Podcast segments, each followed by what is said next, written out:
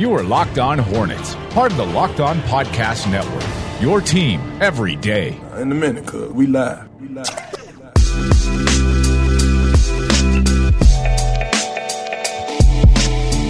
Welcome to the Locked On Hornets podcast. I'm Walker Mail, going solo today in what seems like a revolving door of who hosts this show every single day. But we do have uh, Nada and Doug, I think, back with us tomorrow. They're busy with their big boy jobs today. So it's just going to be me flying solo. Thanks for sticking with us here again on the Locked On Hornets podcast. Um, and real quickly, speaking of Doug and Nada, you can find them both on Twitter Doug at Doug Branson LOH and Nada at Nada the Scribe.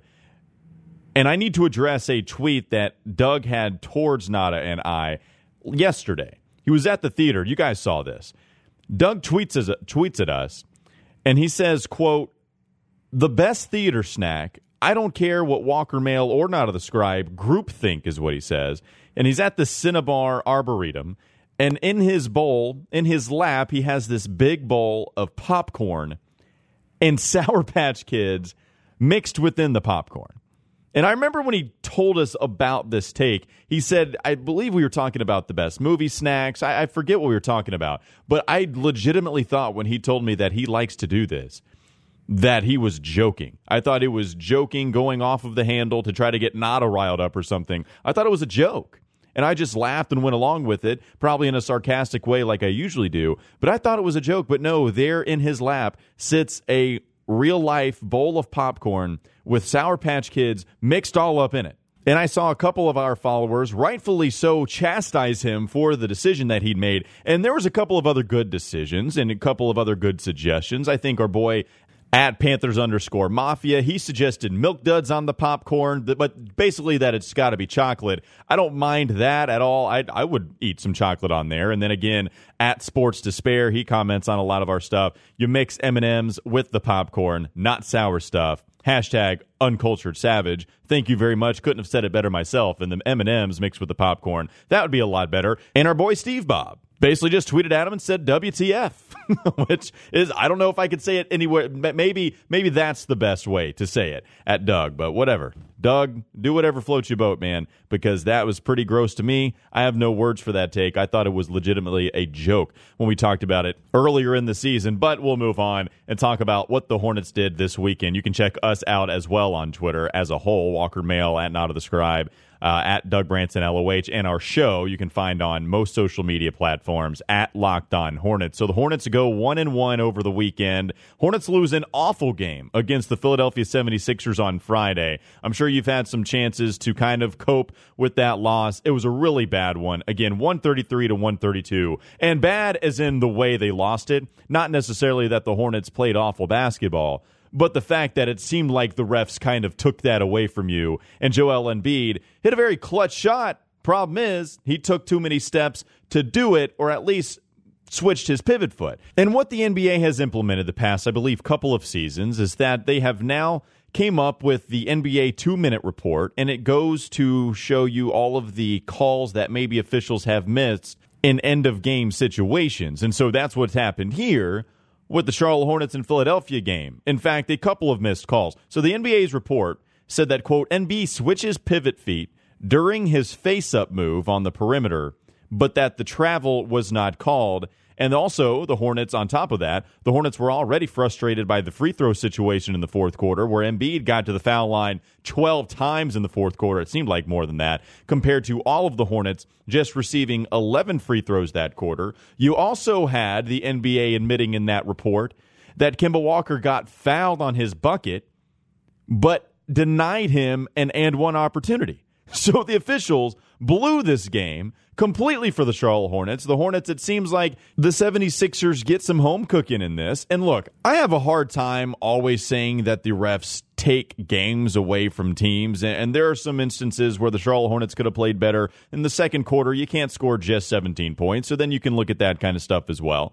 But the refs played a huge part in how the Charlotte Hornets lost this. Now, it's no good to dwell on it because refs they make mistakes all the time. I don't I don't love just bashing the refs at the end of these situations. And again, this happens. You see teams get wins taken away from them, or at least the opportunity of wins taken away from them during the course of the NBA season. That's what happens when you have humans instead of robots refing these games. But it's a problem for the Charlotte Hornets, and it's always been a problem to me about these two minute reports and the fact that what good do they do?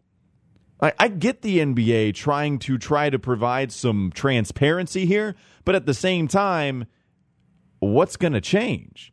You have a couple of losses now to Philadelphia, and then this loss isn't going to get changed into a victory for the Charlotte Hornets. Maybe you can feel a little bit better about, okay, I wasn't, my eyes weren't deceiving me. There really was a couple of calls missed by these officials, and I commend, I guess, I guess I commend the NBA for admitting that they did something wrong, but at the same time, all we're doing is opening a public bashing of the officials when nothing's going to change and all you do is shed light on some of the mistakes that these refs made. So if there's nothing going to change from this, then I wouldn't have any problem if the two minute reports just kind of went away anyway. I guess you can, again, you can see the transparency. I get what they're trying to strive for, but at the same time, nothing gets changed from this. And you also had Borrego's comments about this as well, where James Borrego he was frustrated. He said, quote, I would hope our guys use it as fuel tonight. That was talking about the Detroit game that they had on Sunday. I want them to use it as fuel to go and play with another level of edge. But again, it's frustrating, especially in the last two minutes of regulation, the biggest plays and the biggest moments of an NBA game, to have those types of errors, and the NBA acknowledged it. Don't think there's any doubt about it.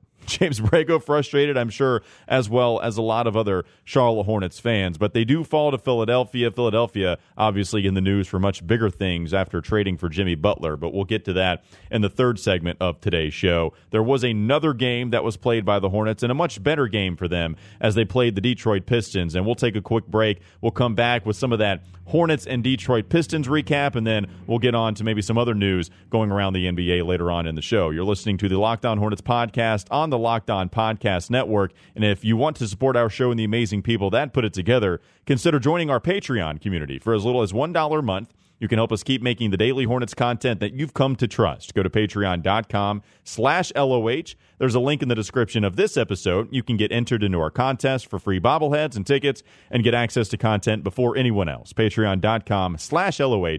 Every dollar goes to making this the best Hornets talk in all of Charlotte. Stick around with more here on the Locked On Hornets podcast. We'll recap the Detroit Pistons game up next.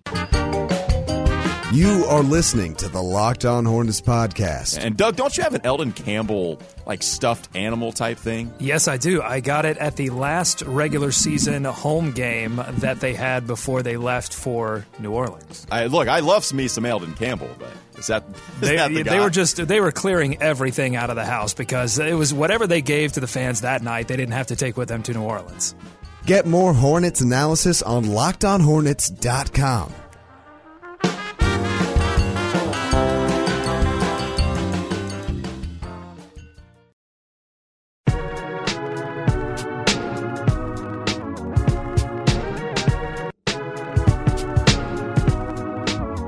Welcome back to the Locked On Hornets podcast. Walker Mail here with you. Again, no Doug or Nada here today. They should be back tomorrow. Coming to you live from the Essex Home Studios on 7:30 The Game ESP in Charlotte. But a big shout out to the Gitomer.com studios in Uptown Charlotte. If you're in sales and need help, visit Gitomer.com today to learn how they can help you do the one thing you want to do, and that's make more sales. So you look at the Charlotte Hornets and Detroit Pistons game and what they were able to accomplish on Sunday. The Hornets, they do get that victory 113 to 103 behind the pretty good play from Kemba Walker and Tony Parker. But Tony Parker, he's the guy that has been phenomenal in the early going with the Charlotte Hornets. 24 points. It's the second time he's accumulated over 20 points in a Charlotte Hornets jersey this season. And that's already two more times than he ever did with the Spurs in his last season with that organization. The way that he's been able to help this franchise has been phenomenal because you look at him compared to some of the other backup point guards.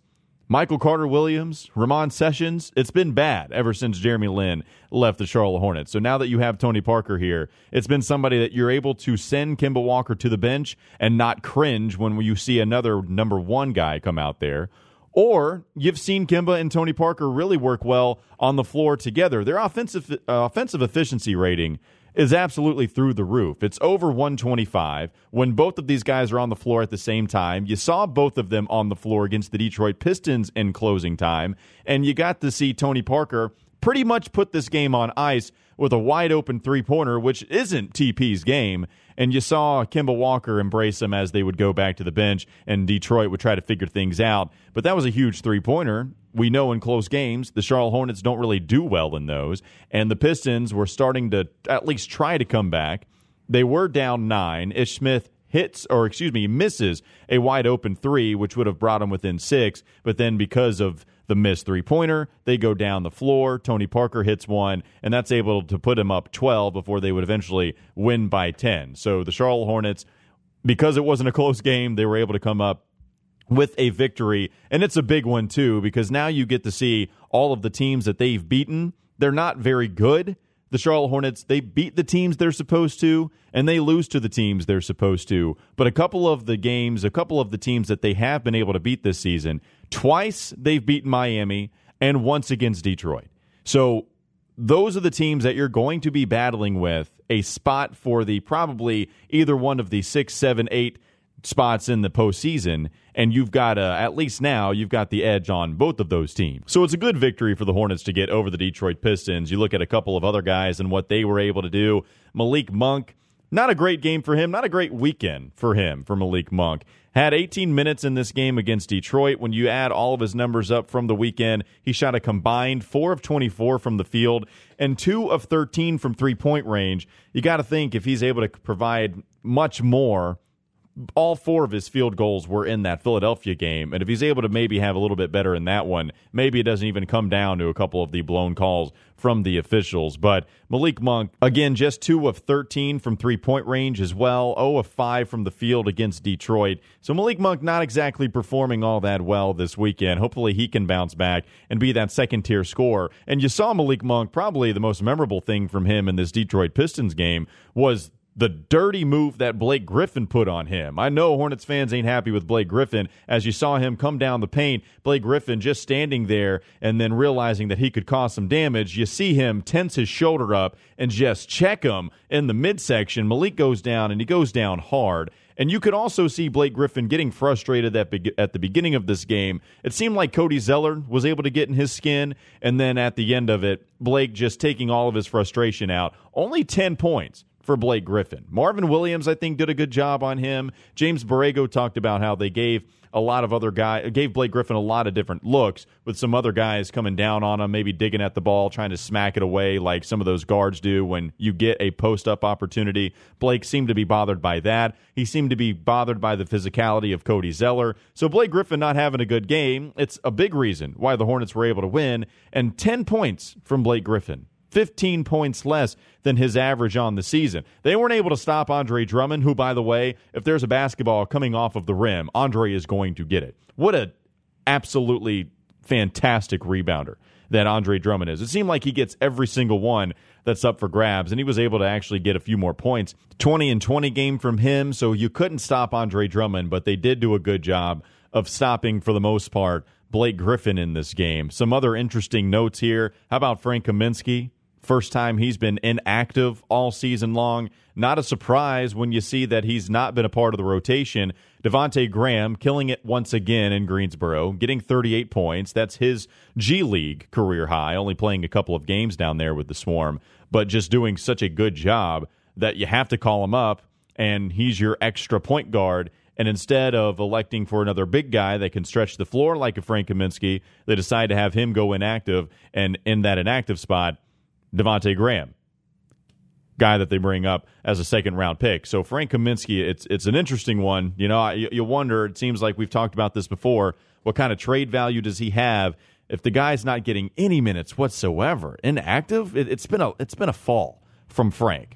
I know a lot of fans aren't exactly sad to see that Frank doesn't get any minutes, but still, it's it's interesting to see that it's somebody that Borrego didn't even bother to have suit up for this game. And uh, some other things, Miles Bridges. We we can get mad at Blake Griffin, and we can be amazed at what Miles Bridges did in this one. Just the dunk taking off from it seemed like just inside the free throw line three of four from the field. Did miss his only three pointer that he took. Eight points in this one, eight rebounds as well. Showed a lot of good energy trying to go after those boards. And Miles is doing some more good things, and he's and he got 24 minutes in this game, only three less than Marvin Williams. He got uh, significantly more than Willy Hernangomez at 13 just for him. And you look at MKG, it's somebody that had a sprained right ankle. He comes out with a boot. It seemed a lot worse than uh, it actually came out to be. It seems like he put a diagnosis on himself to only miss maybe a couple of days. So we'll see what the health is for MKG going forward. But Miles Bridges saw some minutes and he did a good job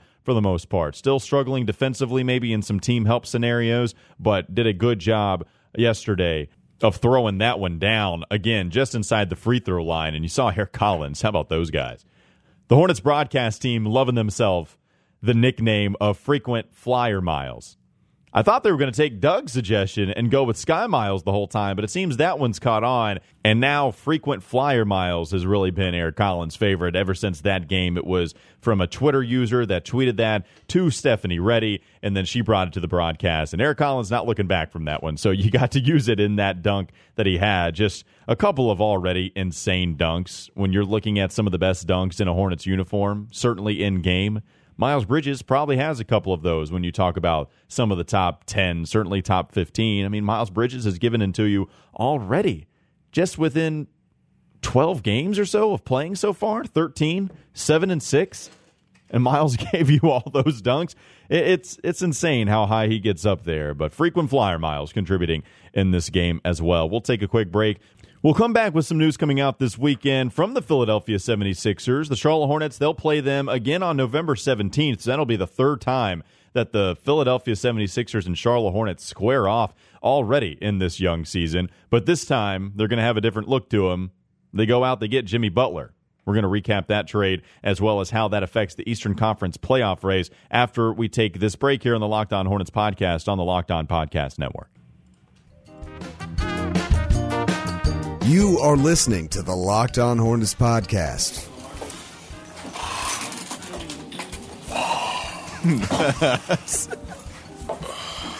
Now, here's the funny part. I was listening to this to prepping for the show, and um, my wife walks in and was like, "What are you Yeah, listening right to?" That's a little scary Cool. if, if you don't have the context. If you walk in and you start hearing that, Yeah. that's Darth Vader. I didn't have pants on. That didn't help either. Um, It's time for more of the Locked On Hornets podcast.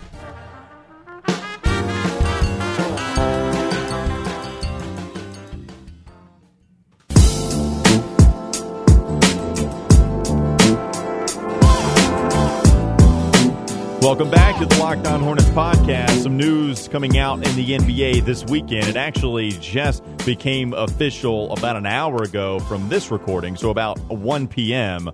on Monday. Jimmy Butler is officially a member of the Philadelphia 76ers. You saw this come through on, I believe, Saturday morning. Philadelphia and Minnesota came up with a trade. They agreed to a trade, so it would be Jimmy Butler and Justin Patton. Remember the first round pick by Minnesota from Creighton that they got as a selection from Chicago. So Justin Patton and Jimmy Butler were traded to Philadelphia in exchange for Robert Covington, Dario Saric, Jerryd Bayless, and a 2022 second round draft pick. Jimmy Butler now a member of the 76ers for that seemed a little light from Philadelphia. Now, I, I think you can look at this from two ways. You look at Philadelphia and the problems that they had. If I were to ask any of you, what is the number one problem with the 76ers? I would imagine most of you would say they can't shoot. You look at what Markelle Fultz and Jimmy Butler do out there on the floor together, offensive efficiency rating that we had heading into that game last week when Fultz and Simmons were on the floor at the same time was 89, just god awful. But we also know that Marco Belinelli and Ersan Ilyasova are pretty missed with that team. A couple of shooters that they got rid of and they didn't really replace them.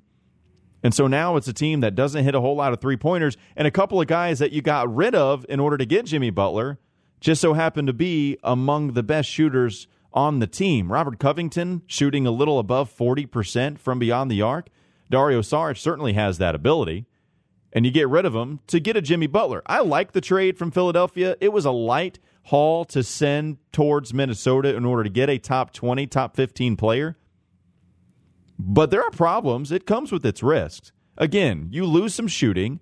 And the biggest thing of all is it could be a potential rental. Now, I know Woj did tweet out and reported that they are going to work towards a long term extension, but certainly anything else could happen. So he might just flee and try to go to another team. But let's say that it does work out in the fact that they are able to sign him long term. But what if the chemistry doesn't work out? Hey, look at these personalities that you have on this team right now. Joel Embiid, and that's one of the biggest personalities in all of the association. And so now you put him alongside a Jimmy Butler who ran his course with Minnesota, wore out his welcome with a couple of those guys like Karl-Anthony Towns and Andrew Wiggins, and it seemed like Tom Thibodeau. Tom Thibodeau, who loves Jimmy Butler, the competitive guy that goes out there, gives it his all in practice, 100% all the time. That's a Thibodeau guy. It seems like even maybe Thibodeau got a little tired of Butler because then Butler became a guy that didn't really want to play. He had a quote saying I shouldn't be playing over 40 minutes because we have like 15 other guys.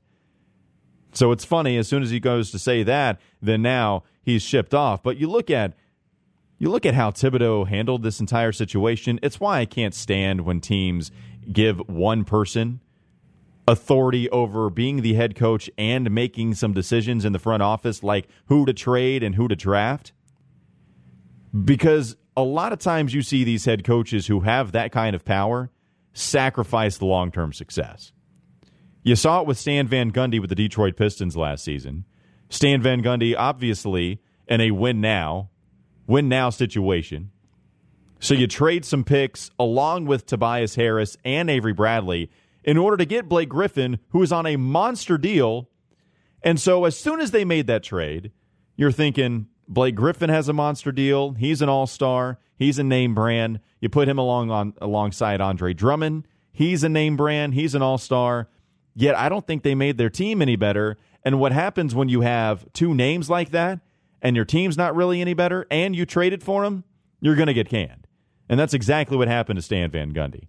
So now Tom Thibodeau turning down a reported offer of four first round picks from the Houston Rockets in exchange for Jimmy Butler. Turned that one down.